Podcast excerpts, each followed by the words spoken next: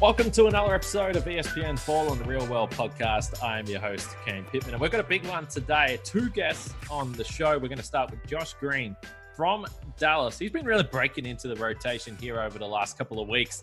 Uh, we pre recorded this one. This was about uh, a week ago now. So we're going to talk about his spot in the rotation, playing under Jason Kidd, playing next to Luka Doncic, of course, uh, some boomer stuff in there as well. I know Josh Green a lot of interest around him from Australian basketball fans. He is one of the rising stars and the next wave of what we think is going to be a really, really successful era for the Boomers program, the national team program. So uh, it was a great chat with Josh. And then we have Tim Bontemps, our ESPN man, covering all things Eastern Conference. And I've been planning this chat with Tim for a while. He's a great fella. And I just wanted to wait until we got past the trade deadline. So, of course, James Harden and Ben Simmons have spoke to the media. We're going to break uh, those conversations down, look ahead to the bloodbath that is the Eastern Conference in the standings. It is just looking absolutely ridiculous right now when you look at some of the potential matchups in the East. We'll also talk MVP. Tim has his MVP straw poll at espn.com.au. So we're going to get into that and discuss who may win the NBA MVP, which is a crazy race as well. Uh, of course, before we bring in Josh, I should say anything basketball related, whether it's NBL, NBA, WNBA, WNBL, all your basketball news internationally, go to espn.com.au and they have you covered there. And also, don't forget to check out The Jump Friday nights, 7 p.m., 6.30 p.m. this week. We've got an hour show here, a special if you're listening to this before uh, Friday, the 18th of February, 6.30 p.m. through to 7.30. And uh, make sure you check out the jump. Andrew Gaze, Lanard Copeland, Nat Edwards. I poked my head in there as well. Uh, it's a lot of fun. And we are about two months into the jump. So if you haven't checked it out yet, make sure you jump on that. But for now, let's bring in Josh Green. Join us now from the Dallas Mavericks and also, of course, the bronze medal winning boomer as well. Josh Green from Dallas. How you doing, man? I'm good, thank you. How you doing? I'm doing well. Uh, before we get started here, I want to start with one that I'm just curious about. We're recording this on Tuesday, uh, Feb 8 here in Australia on the weekend. I'm doing some work at home. I'm flicking through League Pass. I see Mavericks and the Sixers are in the first quarter. I think this is the perfect time to jump into a game. And then uh, there is a delay, a lengthy yeah. delay. So I'm waiting for them to fix the basket. For those not watching, the rim was uh, crooked. They had to swap the basket. Took a long time. But what are you guys doing during that delay? What are you talking about? I know you guys are all about rhythm. Uh, that's not ideal a few minutes into the game. No, it, it's not ideal at all. And um, the game was at nine o'clock at night as well. So yes. we're already, you know, it's a, it's a tiring game. It's a late game. Um, and it, yeah, it took about like 35 minutes or so. So we were getting, it's, it's a, it was annoying for sure because they messed, they, they did it and then they messed it up. So then they had to bring out a whole new hoop. Um, and when they finally got the basket out, it took another 15 minutes. I took my shoes off. I was just chilling on the on the on the side. Just then I went on the bike a little warmed up. I was able to get a good exercise in. So yeah. So I was wondering, a lot of you guys are, are absolute creatures of habit. Are you able to relax, or is that something that's anxiety inducing for you? What were you doing? Who were you talking to? Are the guys? I'm sure. I'm sure there were some guys having fun. Some guys that were probably stressed out about the situation. Yeah, I mean, I think I mean, I'd never been in that situation before, so I didn't really know what to uh, expect.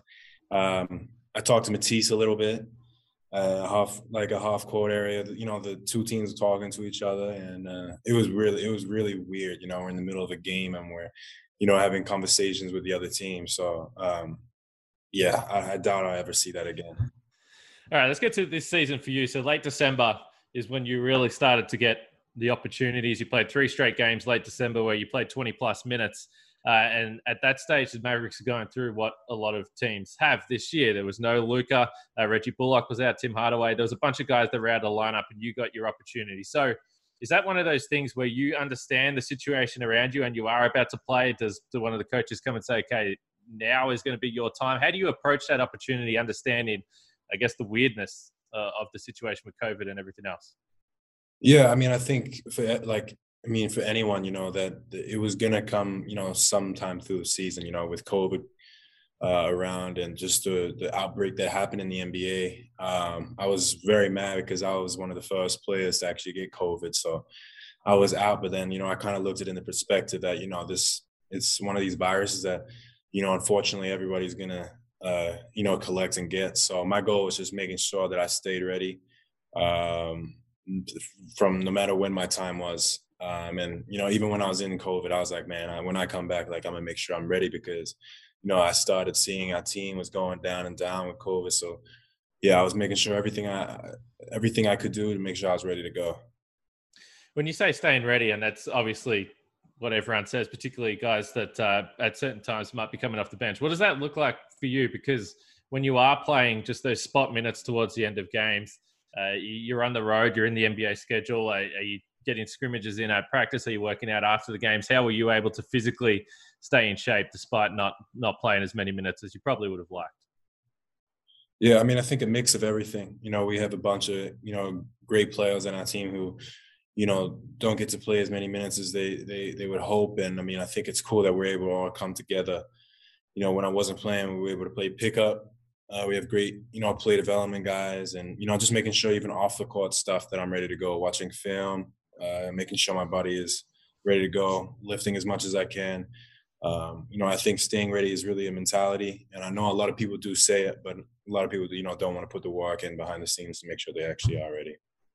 Has it been challenging for you mentally? Obviously, last year in your rookie season, um, again, you weren't weren't playing major minutes throughout that season. And I guess for someone like you, you came from college, you started all 30 games, you played 30 minutes a night previously. A lot of the times you would have been the best player in the team. So what has that adjustment been for you, like just mentally understanding that uh, it might not be there every night?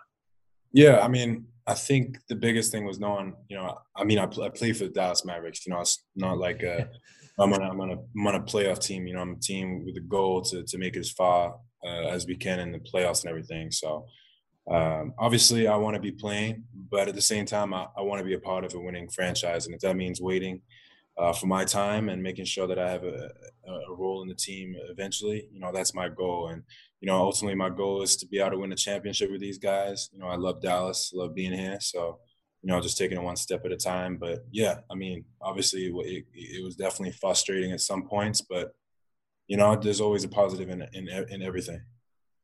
New coach in year two, and I've I've listened to you and I've read uh, some of the stuff you've said about having Jay Kidd there, and obviously he had a couple of stops previously, but you've uh, referred to the fact that he is one of the, the greatest point guards to play the game. So for you, as someone that, that might not always be a primary facilitator, be that secondary guy, uh, and love to play defense. I know that from my time in Milwaukee. Anyone that wants to play defense, he's all over them. He loves those guys. So what's Jay Kidd been like?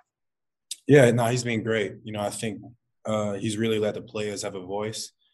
Um, you know, if we feel like something's working out well in a game, we're able to go go to that. And you know, I, I think it's been dope. You know, there's even been parts in games when you know I've made a particular read, and he's like comes up to me, pulls me aside, and he's like, "What about this read? You know, this was open. So next time you do this, I want you to try to do this move, then this." And you're just thinking, you have like, "Damn, how did he see that?" Um, but yeah, I mean, it's it's dope. You know, he has he has he he has he he wishes the best for everybody everybody. And i think that's so cool to see. And you know everybody supports him just like he supports us. So you know just staying as as one and just continue to grow as a team uh, is, is being great. I think one of the uh, most interesting things for people outside the Dallas and, and, just looking at you guys was Kidd pairing with Luka. And because of that IQ and because of the smarts and, and two guys that, that like to handle the ball a lot, What's it like for you playing with Luka? Right? He is, uh, I think, I was looking at the numbers this morning. Outside of Joel Embiid, I think his usage is the, is the highest of guys that qualify. So he has the ball in his hands just about as much as any player in the league. So how does that change what you can do or what you're trying to do, or what's that that like playing with him offensively? Uh, I think just making sure I'm in the right spots. You know, Luka's you know one of the best players in the world at the age of 22, which is hard to believe. But um, I think just making sure that I'm able to watch film, and, and the people who are out on the court before me and, and just seeing, you know, what they're doing, where I need to be spacing wise, being able to cut off Luka. Because uh, at the end of the day, like all these teams are going to be showing so much attention to him that it's important that I'm getting in the in the right spots and and just trying to help out as much as I can. uh, talking to guys that play with guys like Jokic, Giannis, and when they say with the, one of the first things they have to do when they're getting used to playing with Luka is just understanding the passes that he can actually make, and and like you say, being ready, but yeah. being ready to catch the ball because they're just like, I don't think this is physically possible that this guy should be able to get this ball to me. Next thing, it's coming at your face. Is it been a similar thing with Luka Yeah, I mean, I think, uh, yeah, the, definitely when I first started playing hand, even just practice. uh, I'll be I'll be staring just in the corner, you know, not thinking the ball's gonna come to me, and then all of a sudden nearly wipes out, you know, wipes me out. So uh, no, I finally started. I mean, towards the end of last year, I started getting, you know, I kind of know when he's about to pass it, and uh, yeah, I can kind of start reading it now. But he he is a very good passer, so yeah, just making sure that, like I said, I'm in the right spots because he doesn't even really have to see. He he kind of knows where we're all going to be at. Uh, so after yesterday's game, you've actually played more minutes with Luka this year than you did last year. We're only sort of just over the halfway mark here, which which probably um, you're laughing. I mean, that's that's just I guess it goes to show how much minutes you have played. So when you talk about that offensive development for you, what does that look like? Yeah, I mean, I think for me, it's just you know taking it one day at a time. You know, I think going forward, it's just it's about getting in a rhythm. You know, and I think with my role on the team right now, it's it's not about me going out there and, and putting up 20 shots a night, 15 shots a night, 10 shots a night. At the end of the day, like, you know, I have games like yesterday where I don't know how many, I mean, maybe seven shots I put up or six to seven shots. And then I have games where I put up one shot. You know, I think it's about controlling what I can control. And, you know, offense is going to come. You know, I think it's it's one of those things where, you know, it's it's weird because – you know, I was always known for my offense and not so much my defense, and defense being kind of a weakness for me. So, but I, see that as more of a positive for me because I know as far as offense comes, I'm gonna get in a rhythm, a rhythm, and you know, it's, it's gonna start feeling, you know, easier and you know, having more confidence on the on the offensive end. So it's just a, more of a time thing. Uh, you mentioned Matisse, and we had him uh, on the show a couple of weeks ago, and and one of the things that he was describing uh, and it, it, almost feels like kind of a similar roles that you guys play within your team. And and he said one of the big things he took from the Boomers was understanding uh, how to play that role, and that's uh, how you can stay involved if a play isn't drawn up for you. Uh, what did you learn from Matisse? But then secondary, we can get into the into the Boomers stuff and, and offensively, Goorj and, and all the veterans you played with. Yeah, I think Matisse is right with that. Um, you know, I think I think just the whole Boomers culture, you know, knowing that it's not going to just take one person to win a championship or make it far in something, and just knowing that you know every single there's there's a reason why there's five positions in the game, and you know it, it doesn't matter whether you're you're shooting or you're, you know it, it's it's really there's so much to basketball that people really can't see, um, and it all starts at practice. It starts pre games, and you know you're. Uh, just, just everything, you know. If if everyone was able to take a look into, you know, the boomers and the way we, carried ourselves like five hours before a game and everything like that. You know, it's just in a professional manner, and I think it's it's, it's cool to be. It was really cool to be a part of it, and you know, and uh, I think it, it, goes a long way for, for for everyone. So you obviously had some insight, and you'd heard about it, and people know about it, and they talk about it. But was it a, a shock for you, or is there anything that stood out for you when you first come into that training camp, or you're first with this team, and you go to uh, go to Tokyo about that? About the, the culture, the preparation, and the way those guys hold themselves? Man, I, I love being around them, man. I, I uh, it's like some of the best memories I've ever had. We still keep in contact, all of us, to this day. Um, at first, I really didn't know what to expect, um, but yeah, they literally like we're brothers now, you know. And it's it's one of those things that you just want to continue to be a part of and con- continue to, you know, be around. Um, you know, everybody's still supporting each other uh, you know, and we all play throughout different parts of the world. So overall, you know, it's sick, man. It's uh, it's it's it's so hard to explain. You know, like everybody caring for each other, and it, it's it's it was man, it was it was crazy. Uh, so coming into that training camp, uh, again, spoke with Goorj, and he did say basically when they were coming down to picking the squad, it was kind of like, well, we're going to go with jo- either Josh, Giddey, or yourself. Uh, and did you feel that competitiveness? Because again, that is a super talented squad. There were super talented players that missed out on getting the chance to go there. So as you're trying to get your own goals, as you said, you're obviously friends with these guys. Did you sense that extra level of competitiveness among the group of trying to find their spots? Uh, no, I mean, I think if anything, you know, whatever it is, I'm going to go out there and play my hardest. So regardless of if it's a practice or a scrimmage, you know, I knew that uh, I knew I needed to bring something that the team didn't already have, and you know, so just making sure that I was going out and working. Um, you know, being one of the youngest guys on the on the squad, you know, I know that it's it's one of those things in the boom is that you know you kind of need to wait for your turn and and, and and, build up by that. But you know, I was able to learn so much from the older guys. You know, Joe, Patty, Delly, Baynesy, all these guys that, um, you know, just throughout the training camp. But no, I never. I mean, obviously, I'm big competitor. I hate to lose. So at the end of the day, like I, I know that at the end, like we they had to make cuts, but I wanted to make sure that it wasn't me. Um, but I didn't sit there and individual like go through individual cuts, seeing who I can be, because at the end of the day, coach is going to take the best 12 guys who they think can can win a medal. Uh, you already mentioned a number of you guys, obviously, through the league. Uh, last week, we obviously Joe Joe Ingles went down. Uh, anytime you speak to anyone, whether it's people in Utah, people in Australia, anyone that's played with Joe, loves Joe. Uh, what was he like as a teammate, first of all? And and most people have some sort of Joe story of him just being uh, him, him being a straight straight up good bloke. I don't know how else to describe it. yeah, no, Joe. So Joe was actually my roommate in uh, the Olympics. Me, Joe, Matisse, and Jock. We were all roommates, and no, nah, he's a he's one of the best guys I've been around. You know, I, I think it's it's cool being around him because he's able to he takes it very serious and sometimes, but he's also able to you know have a, a, different dimension to him where he jokes around a lot and he just you know he plays around. So you know, I I couldn't tell you my best you know Joe's story apart from maybe like practices. Man, he would talk to anybody. He would talk trash to anybody.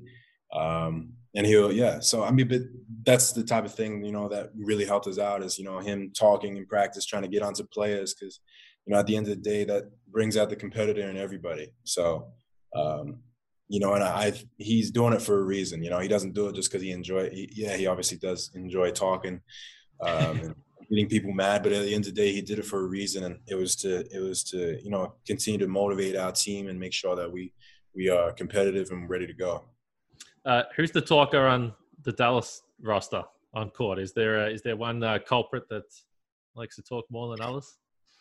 I mean, uh, Luke is a big trash talker. yeah. Um, but man, this whole league is trash talkers. To be honest with you, everybody loves to talk, but I don't know. I wouldn't say there's any like. It just really just depends on the game. To be honest with you, man. But I, I really wouldn't.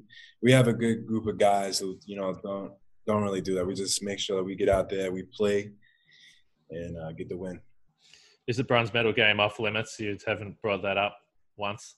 Is that? Uh, it... uh, nah. I bring it up a lot actually. I was. I thought you were talking media wise. I was like, nah, no, no, no, no. Uh, no, it's not off limits. I go there all the time. I got a surprise pretty soon for for Luka. Oh, we can't. Yeah. Uh, we we can't obviously be let in on on this secret. No, no, you it'll, it'll happen pretty soon. Okay, I like it. Uh, you guys are 31 and 23, so right now you're you're fifth in the West, and you've spoke about the challenges you've had, as every has every team has uh, along the way. Where do you think you guys are at? And again, it's a new system, new coach, uh, uh on top of all those challenges. How have you seen it so far? Yeah, I mean, I think for for first, you know, this is a new, decently new group of guys. You know, got a couple of new guys in, a whole new coaching stuff. So for us to get off to this, you know, to a great start like this, you know, I can only really see it, you know, going up and continuing, uh, continuing to to progress. And uh, you know, our chemistry is continuing to build, and I think we're in a very good position. You know, I think there's some games that I feel like we we, we definitely should have got. You know, we lost a couple recently, which we feel like we we, we kind of needed, which hurt. But um, you know, I lost two games. We came out and we played against two great teams in the Eastern Conference, and you know, those are big wins for us. And it's just making sure that we go forward in in in, in that type of you know in, in growth. So, uh, yeah, I think it's just developing every game. All right, a couple quick ones to finish off. First of all, life in Dallas. Uh, we were speaking just before we started recording. You mentioned the weather over the last few days got a uncharacteristically cold in Dallas. Yeah. But uh, what's life in Dallas like now? You've been there for a while. What What do you like to do in your spare time? Food, all those types of things. I, I love Dallas, man. It's a it's it's a laid back city. You know, I like it because it's not a it's not a big city, like not a huge city like New York, but it's not a little city. So, you know, you have that perfect mix of everything. Uh, I'm a big coffee guy, so I, I've gone to maybe every single coffee shop in Dallas. um, there's actually an Australian coffee shop out here, um, which is being great. I go there every I go there every morning before I get to practice. Um, started riding a bike. I mm. sometimes started riding a bike on the trails out here, which is fun. Um, but man, I, mean, there's there's a lot of good food. Uh, I, I don't know. I really couldn't tell you. Like Dallas, it's, it's a cool place. Uh, All Star Weekend coming up. Uh, you've been known to have some big dunks uh, in your past. Is the dunk contest ever something you've considered or would want to do in the future? Uh I don't know about. I don't know. if if Luka goes in the dunk competition, I'll go in the dunk competition. We put it like that. Okay, that that, that may be a no. Uh, what about Boban? I got to ask about Boban. So everyone yeah. has a Boban story. I remember one game. I was out there pre-game. I thought I walked into the the basket stanchion, and then I turned around and no, it was just Boban. He was lifting these little tiny dumbbells. I don't know what he was doing. It, it looked it looked ridiculous, but everyone loves him. Uh, you obviously get to be around him uh, day to day. Uh, what is that experience like? Man, see, I'm trying to think of like one story, but then everything just keeps popping up. Yeah, Boban. Yeah. Um, there's there's a lot of good stories of Boban. Uh, as Boban says, Boban is Boban. But um, you know, he's just one of he's he's a great guy, very talkative guy, one of the nicest guys ever being around. But in saying that, you know, he he's a, he's a great team but he's he's also such a hard worker, which people don't are, are not able to see. You know, he's always in the gym, man. He he's definitely one of the the hardest working players on the team. Man, it's it's like you have to tell him to get out of the weight room. You have to tell him to get out of the court, and you know I think his love for basketball is is, is so cool. And you know, not not many people are able to see that just because you know they all see like the you know him being funny and everything which he really is but he's also you know a, a, very hard worker which is it's just cool to be around that and it's it's cool to be around that environment and then you know you see him joking around jumping in the ice in the, in the hot tub whatever like it's like it's a, a dive pool. So you know it's, uh, he's always he's always good to be around man. He brings great energy every day.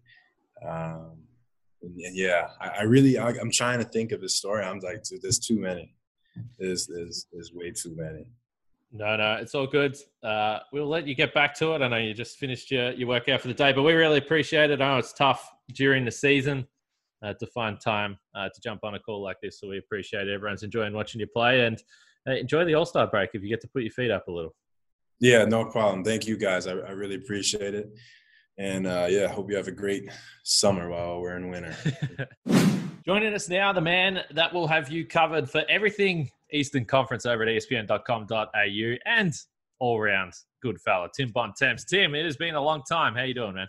I'm. It's good to see you, Kane. I'm doing great, man. I'm looking forward to seeing you in person again sometime soon, but this will have to suffice for now. Like a, a lot of people, Tim, my passport expired over the last two years because there was nowhere that I could travel. I got that, I got mine I got mine redone too. I had the same problem. So that's a task that I've got before the playoffs. But we'll see. We'll see if we can get over there. Now, we've been discussing this for a little bit. We've been wanting to get this podcast done. And uh, it's perfect timing to do this after yep. uh, the trade deadline, a few days after the trade deadline. You're in Boston right now, but you were in Philadelphia yesterday. Now, you mean you want to talk about Ben Simmons? Really? Listen, I know it's going to shock you. We're going to get to Ben, but you were there for, for James Harden. Let's start with James. And yesterday was yep. the big press conference, introduction day across the Eastern Conference. You were there for James Harden. You can find the story at espn.com.au. What did you take away from James Harden's first media appearance in Philadelphia? I, I thought two things were interesting that he said, Kane. I thought the first thing was um, he talked a lot about how he felt comfortable with the situation in Philadelphia. And I think that speaks to the longstanding relationships he has in this situation, right? got Daryl Morey, the guy who obviously very famously traded for him 10 years ago, brought him to or from Oklahoma City to Houston, really gave James Harden a platform to turn him into a star. It totally turned around Daryl Morey's career. Those two guys are tied at the hip in a way few players and executives, you know, other than maybe like say, you know, I don't know, Magic and um, Jerry West, right? It's like that, or it's like that kind of a partnership. Obviously, not from a championship standpoint, but from just sort of a name recognition. Like when you think of one, you think of the other because of the success they've had, because of the, uh, frankly, the ways their teams have failed in the playoffs. It's it's all been very out front that it's been sort of the Daryl and James show, right, in Houston, and now they're reunited again. Something Daryl Morey's tried to do really since the moment he got to Philadelphia 18 months ago. Now it's happened, and now he has this partnership with Joel Embiid. And, you know, there's obviously been several failed superstar partnerships for James Harden in the past. We'll see if this one goes differently. Um, but it goes beyond Daryl Morey. You've got Tad Brown, who a lot of people probably have no idea who he is, but he's the president of, of the business side of the Sixers. He was in that role the whole run that, that James Harden was in Houston. Those guys are close. When Doc Rivers got fired by the Clippers before he got traded away from Houston, James Harden called him and lobbied him to come coach the Houston Rockets before he went to Philadelphia uh, a couple weeks before Daryl Morey did. So there's a lot of connections here. There's a lot of reasons for James Harden to feel comfortable. And I, the other thing he said that I think feeds into that level of comfort is when I asked him directly, did the Kyrie Irving uh, uncertain, did the uncertainty around Kyrie Irving contribute to his decision to want to leave? He initially said very minimally, and then he went into saying that it obviously had an impact on the Nets. And I think when you look at what's happened in Brooklyn over the past couple months, when the Nets were in first place in the Eastern Conference on Christmas, they're now in the play-in tournament. I know obviously Kevin Durant has been hurt, but Kyrie Irving got brought back to the Nets right before Christmas. It sort of set off this chain reaction of the whole season going sideways sideways in Brooklyn. I think there's little doubt that that played at least some role in the way this whole thing shook out. And I thought it was pretty noteworthy when James Harden said, I wanted to make sure I was surrounded by guys who were willing to win and do whatever it took to win, right? Like, say what you want about whatever, however you feel about vaccine mandates. At the end of the day, Kyrie Irving is not playing in home games for the Brooklyn Nets because he won't get vaccinated, right? So I think when you put all that together, I think you could see how this situation got to the place that it's gotten to and how James Harden is now partnering with Joel Embiid in Philadelphia instead of with Kevin Durant and Kyrie Irving in Brooklyn. It was impossible for me, and I was listening to that and watching that as well from afar, and it was impossible for me not to connect those two. And you asked directly about Kyrie, but that's the way it came across. The thing that was interesting, though, when he did say, I needed to be around people that want to win. And then you go and read the report that Ramona had out, and uh, Ramona Shelburne with ESPN.com, and she uh, said, or she reported, that there was concerns from Brooklyn about James Harden from the day that he showed up to training camp, that he was perhaps not in the best shape uh, this has been something that's been a talking point for a long time.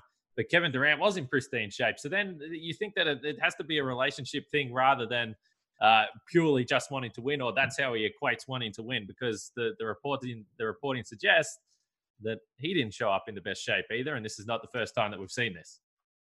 Yeah, I mean, look, I, think in this kind of situation, right? And Ramona and Adrian's piece last week. Anybody who's interested in this story, if you haven't read yes. it, go read it. It's one of the best. It's one of the best stories I've read in a long time. It's just full of insane details about this whole crazy saga that we've all been through. But um, look, at the end of the day, I think when you got down to it, this was a trade that made sense logically and rationally for everybody involved, right?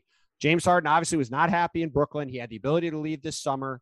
The Nets were not sure about his uh, comfortability there, whether he was really committed to them. And on the Philadelphia side, I'm sure we're going to get to Ben. They had the Ben Simmons situation. They couldn't find a place, a suitable trade to move away from him and get back the stuff that they wanted to remain a championship contending team. If the Sixers had not made a trade, this story was going to continue to hang over the team. And on top of that, the Sixers, frankly, just are not good enough without making this trade and without having Ben Simmons to be a real threat in the East. A, they probably would have lost in the first round of the playoffs, right? That would have been a really disappointing season given how dominant Joel Embiid has been. But this team just didn't have enough around him to really compete. Now, I don't, I'm skeptical about the long term fit with James Harden and Joel Embiid and how good this team can be, but at least they have a chance. And they got as high level players they could realistically get for Ben Simmons. And the Nets get a guy in Ben who I frankly think this trade could work out really well for Brooklyn. I like the pieces in terms of the theoretical fit.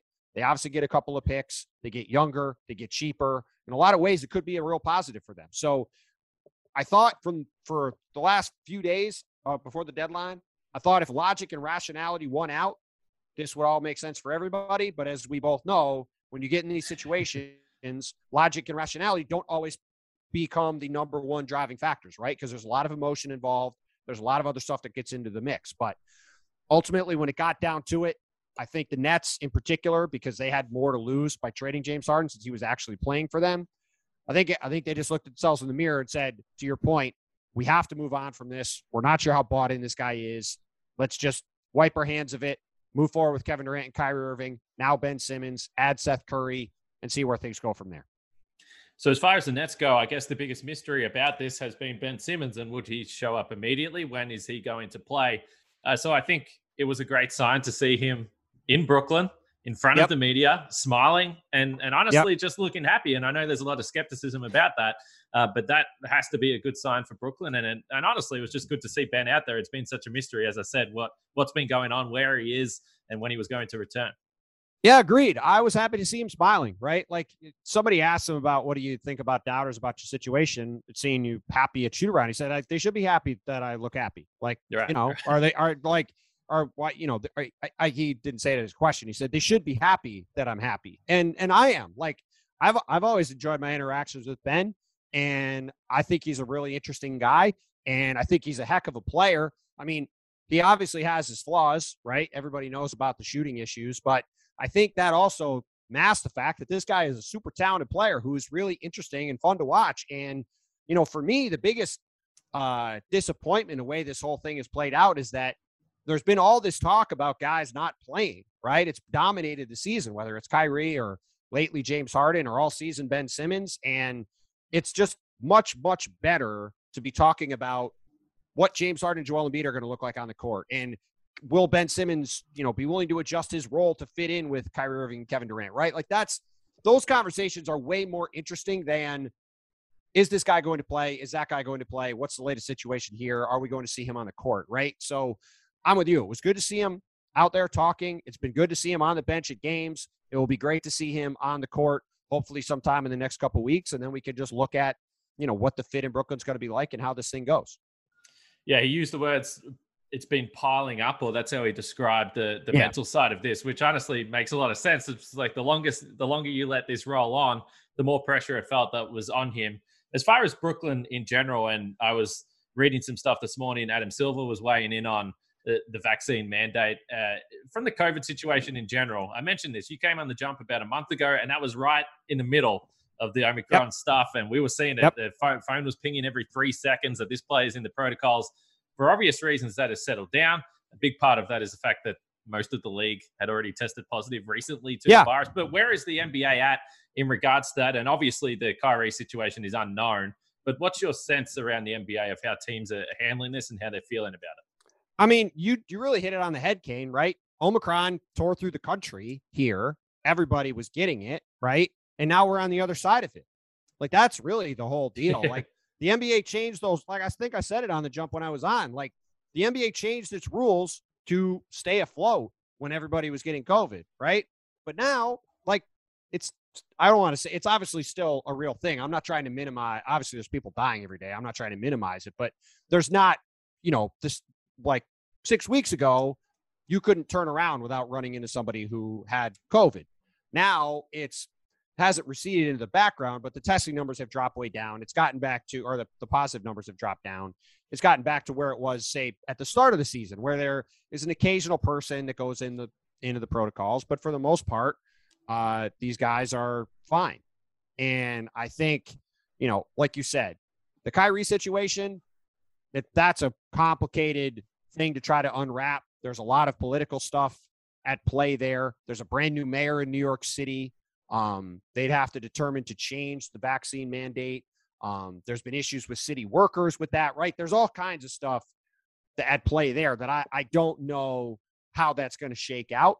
Um, but that being said, I think when you ask what is the NBA doing as a whole, virtually everybody in the NBA is vaccinated outside of a handful of players. And unless you play for the Nets, the Knicks, the Wizards, the Warriors, or are playing a game in Toronto, it doesn't really matter if you're unvaccinated. And there's, you know, like Justin Holiday is still unvaccinated. There's a handful of guys that aren't, but you know, it's a it's a short list. So I think for the most part, the league is sort of moved into the next phase, which is, you know, if somebody gets COVID, we're going to isolate them and have them wait till they're ready to go. But otherwise, it's kind of full steam ahead, I think, at this point. Well, once we do get through the All Star break, we're on the road to the postseason. I'm seeing the word bloodbath being thrown around a lot when it comes to the Eastern Conference, and I think I think it makes sense. I think that's the right word to describe what we're about to see here. You spoke about. I Brooklyn. think it's very accurate. Yep. I mean, it's it's going to be insane. And we spoke about Brooklyn, we spoke about Philadelphia, and right now, if the season ended, you got through the play-in tournament, and these were the the top eight seeds. You'd have Miami and Brooklyn in the first round. That would be an interesting matchup. I think I'd be interested in watching that. Chicago, yep. Toronto, Milwaukee, Boston, Cleveland, Philadelphia. I don't remember, uh, certainly in, in my time when everyone's spoken about the Eastern Conference the last couple of decades, uh, this is a, a, different caliber of competition it's, we're seeing. Yeah, it's the best East has been since Michael Jordan and Patrick Ewing were in it. I mean, right. it's that, it's been that long, right? I mean, you're literally talking 25 years since the Eastern Conference has been this good. I mean, it's it's really by far the dominant conference now in my opinion. Now, some of the, you know, Phoenix obviously has a great record. They they have the best record. They could they might arguably be the best team this year, but there are teams in the West. There are going to be multiple teams maybe that make the play-in tournament with losing records, right? The East has got ten legitimately good teams fighting for these ten play-in tournament spots, and you know the Knicks and Wizards are 11th and 12th, and they would be right in the play-in mix in the West. Um, you know, because like teams like you, like you didn't mention the other two teams there, Atlanta and Charlotte. If I'm the Brooklyn Nets, if I'm sitting in ninth at the end of the regular season and I got to play a winner take all first game of the play-in tournament to win two to get in, now I got to play a Charlotte team that could put up 145 or an Atlanta Hawks team that could put up 145 in a winner take all game in Brooklyn without Kyrie Irving. Like, I think Kevin Durant probably scores 45 and they win the game, right? But you're one bad shooting game or one insane shooting game from one of those teams, which is more than capable of doing that, from going home. Like it's it's not going to be a cakewalk to even get out of the play-in, let alone like you said. I mean, Miami Brooklyn would have been a potential conference finals matchup before the season started, and it could be a first round matchup now. So yeah, it's going to be crazy to see how this thing shakes out. I'm super excited, and I think all these different potential matchups there's really not one of them that you look at and go, oh, man, I don't want to see that one. Like that, they all have, all these teams have interesting stuff to watch, and I think will make for a really, really fun Eastern Conference playoffs. I think Brooklyn, uh, I think it's around 26, 27 games left. So, I mean, we're not talking about a lot of time for them to figure this out as they they work through the roster stuff as well. So we'll see. We'll see how that plays out. You did see Boston last night. Every year there is a team around this time of year that starts to become the popular pick for a team that's going to come in. They're going to upset uh, a bunch of contenders that have been around the top seedings for most of the year. Boston is the team this year. They're playing incredible basketball. Now, of course, it wasn't a full strength Philadelphia team last night, but I think anytime you win by 48 points against a good basketball team, it's worth taking note. What are you seeing from the Celtics? I mean, the Celtics gain are a combination of a couple of things right now, right? Up until the last couple games, they played a lot of terrible teams and a lot of teams with a ton of guys out, and they took advantage of it. They beat the crap out of bad teams. But look, that's a sign of a good team, right? You go out and you take care of business against teams you should you should beat. The Celtics lost a bunch of games earlier this season against teams they should have beat. They they might be in the mix for the number one seed in the East if they had not lost, say, to Minnesota with their top seven guys out, or blown a 20 point fourth quarter lead to Chicago, or blown a, another big lead, I think, to Cleveland or another team uh, in the first couple of weeks of the season. Um, you know, they they just they kicked away a lot of games early, so they're not doing that anymore. They made, I think, a really fascinating trade for Derrick White from the Spurs, guy who's been on Team USA, um, is exactly the kind of player this team needed. You know, I wrote a big story about the Celtics back in November, and the big thrust of it was the Celtics need to surround Jayson Tatum and Jaylen Brown, two guys that are not natural playmakers. They're not LeBron James. They're not even a guy like Paul George. Um, you know, they're not necessarily going to set up other guys all the time. So you need to surround them with guys that don't need the ball in their hands, that are catch and shoot guys, that can play at both ends and make quick decisions. Catch the ball, either shoot it, pass it, move it, whatever, right? Don't hold it. Think about what you're going to do. Let the defense set, then do something. The Celtics had Dennis Schroeder. They had Josh Richardson. Both those guys, while they put up pretty good numbers this year for the Celtics, they they play the latter style. They hold the ball. They they're kind of ponderous players. Derrick White is the definition of a 0.5 second guy, right? He comes out of the Spurs system, all quick decisions, awesome defensive player. Him and Marcus Smart, arguably the best defensive backcourt in the league now. Um, he is immediately slotted in to the closing lineup. He's coming off the bench. He's playing next to Marcus Smart. It gives the Celtics a five man closing lineup that's probably the best defensive lineup in the league or up there with those two guys, Jayson Tatum, Jaylen Brown, and Robert Williams. There's no weak links there. They're very athletic. They can fly around. They're all big. They can switch across the board. So their defense has been awesome. They are now playing seven and a half basically guys that are all really good and also fit exactly that style I was talking about in terms of knowing how to play, moving the ball quick, sort of forcing Tatum and Brown to play the style that Ime Udoka has wanted them to play all year.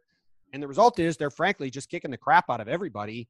And I, you know, I don't know what their ultimate ceiling is. I don't think they're as good as Milwaukee and Miami. Like I think they're still the class of the East.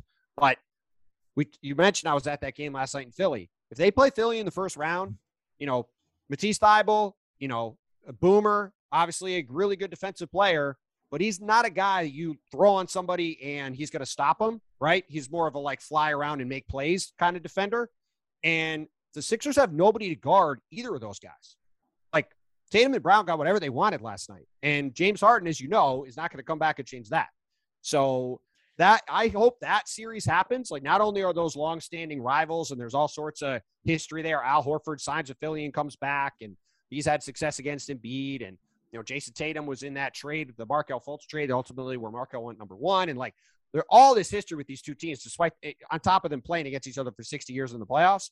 But the matchups in that series, I think, could be fascinating. And for all the, the talk about Philly right now, if those teams play, I think I might pick Boston to win. So it it would be fascinating to see them play. And I, I think you're right. The Celtics, the way they played the last few weeks, they've made a believer out of me. And I think they've got a chance to really be a tough, tough out in the playoffs. Because as you know, Kane, when you get in the playoffs, right, you need to be able to guard people. You need to be able to score difficult baskets and isolations and in half court situations, right? And Jayson Tatum and Jaylen Brown, when they're on, can do that on just about anybody. So it's been crazy how much this has turned around, and it's going to be fun to see how it shakes out.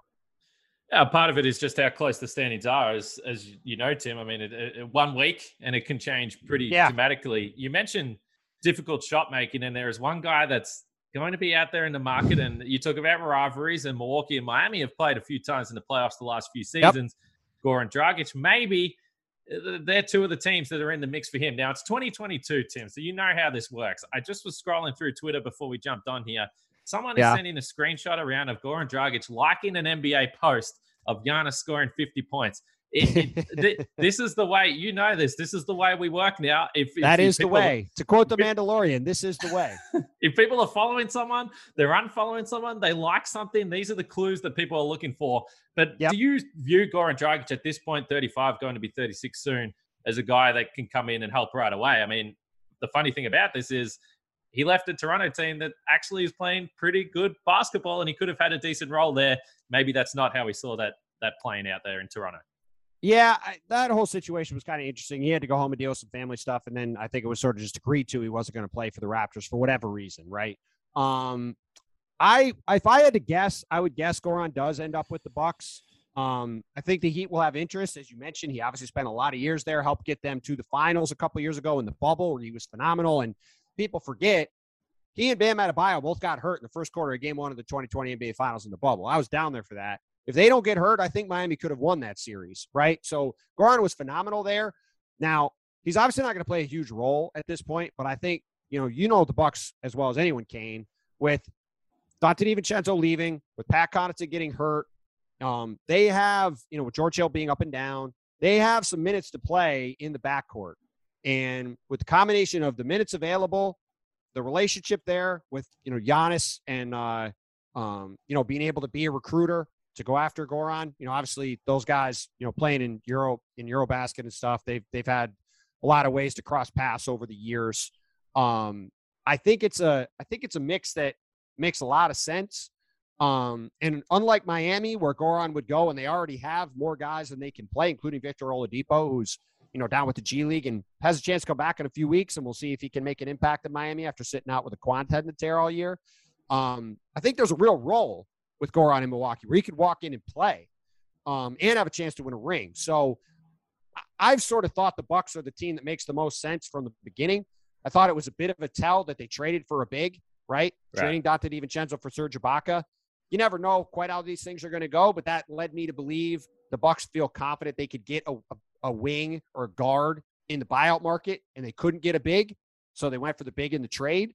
So my guess is if I had to pick one of these teams, you know, like I know the Lakers have been mentioned, maybe Goran will go there and try to just get some minutes.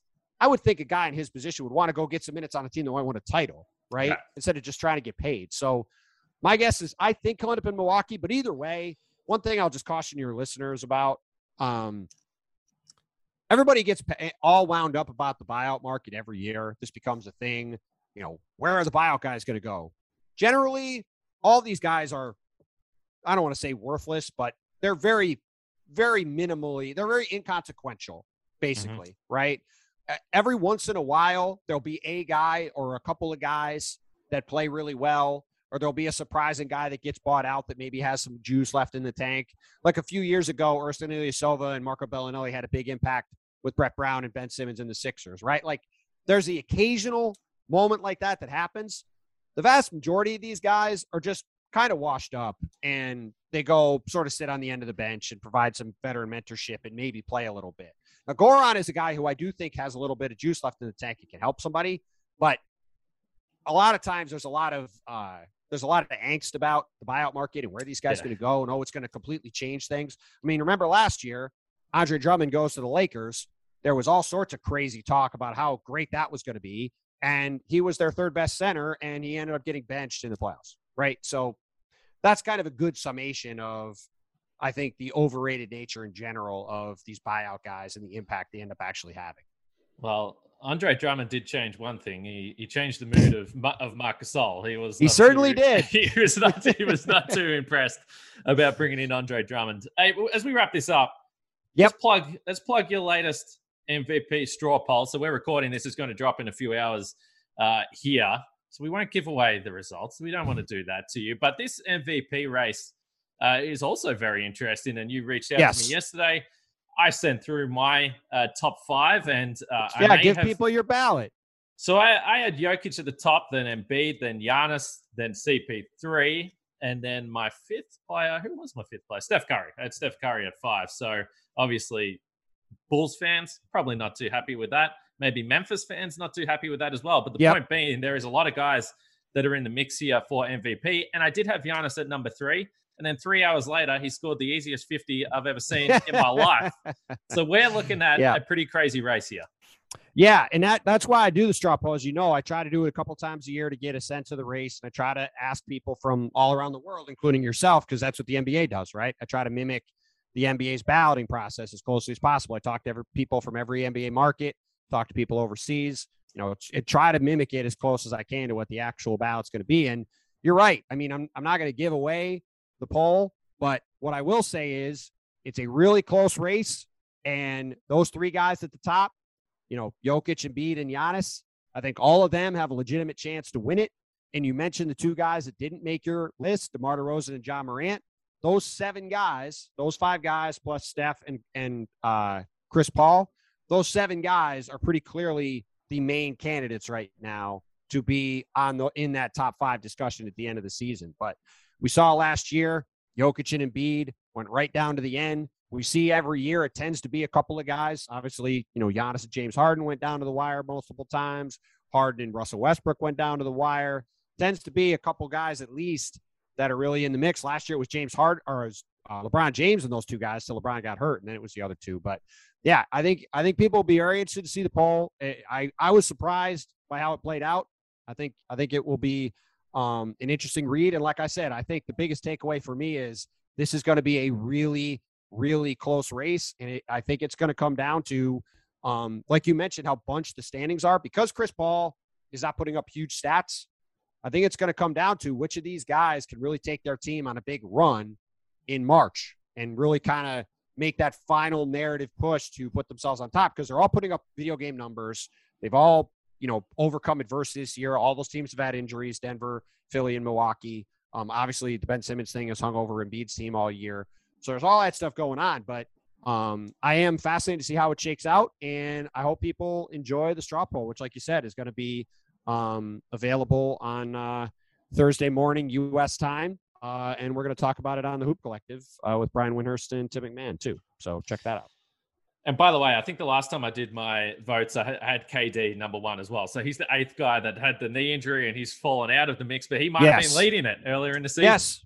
Yeah. And so. Steph was way out in front. And he, exactly. and, you know, obviously his month of January combined with the Warriors falling off and the Suns pulling ahead has kind of shifted that part of the race too, right? So it's interesting to follow this along throughout the year, but we're set up for yet another, you know, really titanic showdown over these final couple months between these big guys at the top of the ballot. And I think it's just a, it's a sign of just how good those three guys are. Like every night they do something crazy. Like you know, last night, even though they got annihilated, Embiid made this move where he did a spin a spin move in the lane and dunked over three guys like he like no one was there, right? Like, and he was getting fouled. Uh, he shot like I don't know how many free throws he shot last night. He felt like he shot thirty. Um, even though his team got killed, like he was utterly dominant. Celtics could do nothing with him. Jokic is putting up, you know, 30, 15, and 10, it seems like every game. And like you said, I got a dozen texts last night for people about Giannis. I couldn't even watch the game because I was working, and people were like, oh my God, Giannis is just demolishing people, you know? So, like, it's we're in a good place right now as a league, and uh, all those guys are a treat to watch, and it's going to be a really fun final couple months here to see, see who wins the MVP. All right, Tim, you're the best. Uh, I always listen to Hoop Collective, by the way, and we are just talking about MVP. We might be uh, we about to have uh, round two of the the MVP Hoop Collective battle on the podcast. No, no battles, no, more battles. That was a one time deal. That was a one time we, deal. Well, the great man Windy, he's been doing some ridiculous work the last few weeks as well. He's been on fire. So uh, make sure you do check out Tim's work. Make sure you check out the Hoop Collective podcast as well. Uh, he's got you covered for everything in the Eastern Conference. Man, it's just been good to catch up. Thanks for the time. It's really great, Kane. Like I said, I uh, it's good to see you, but it'll be a lot better to see you in person. So hopefully you can get your passport sorted out and get over here soon, buddy.